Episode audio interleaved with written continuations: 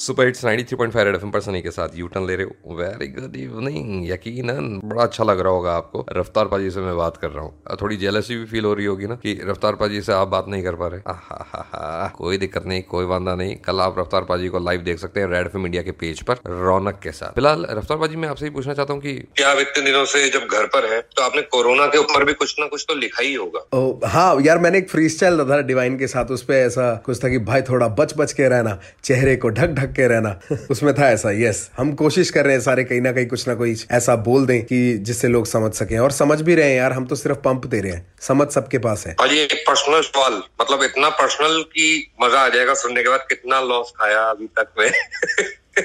आपके upcoming shows जो होने वाले थे इन दिनों दौरान। तो कहाँ कहाँ कितने कितने शोज़ अभी बिल्कुल लॉस नहीं खाया क्योंकि अगर सुनने वाली आवाम नहीं बचेगी तो गाना बनाने का फ़ायदा ही नहीं है। तो इसलिए अभी लोग सेफ़ रहे घर पे रहे।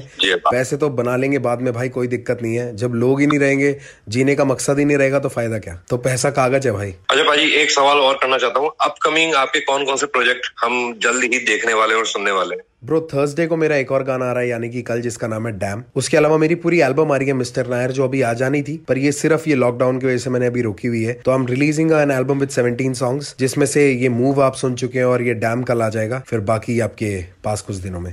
भाई पब्लिक के लिए क्या मैसेज है? अभी जो लोग घर पर हैं वर्क फ्रॉम होम कर रहे हैं या वो लोग जो जिन लोगों के पास ना खाने को है इस समय ना रहने के लिए छत है लोगों के लिए क्या मैसेज देना चाहेंगे? मैं कह रहा हूँ भाई घर पे रहो थोड़ा डर के रहो सामान भर के रहो क्या फ़ायदा मरने में? ओके रफ्तार भाजी बहुत अच्छा लगा।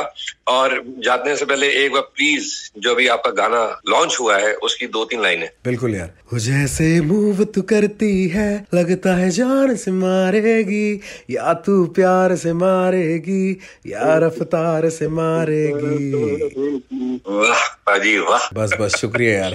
तुमने मेरा दिन सनी सनी कर दिया था। Sun came up from the right place I love you भाजी बस करो रुलाओगे थैंक यू भाजी बहुत अच्छा लगा आपसे बात करके। बहुत आपने अपने प्रीशियस टाइम में से थोड़ा सा वक्त हमें दिया। थैंक यू भाजी बहुत शुक्रिया यार आपने मुझे याद किया।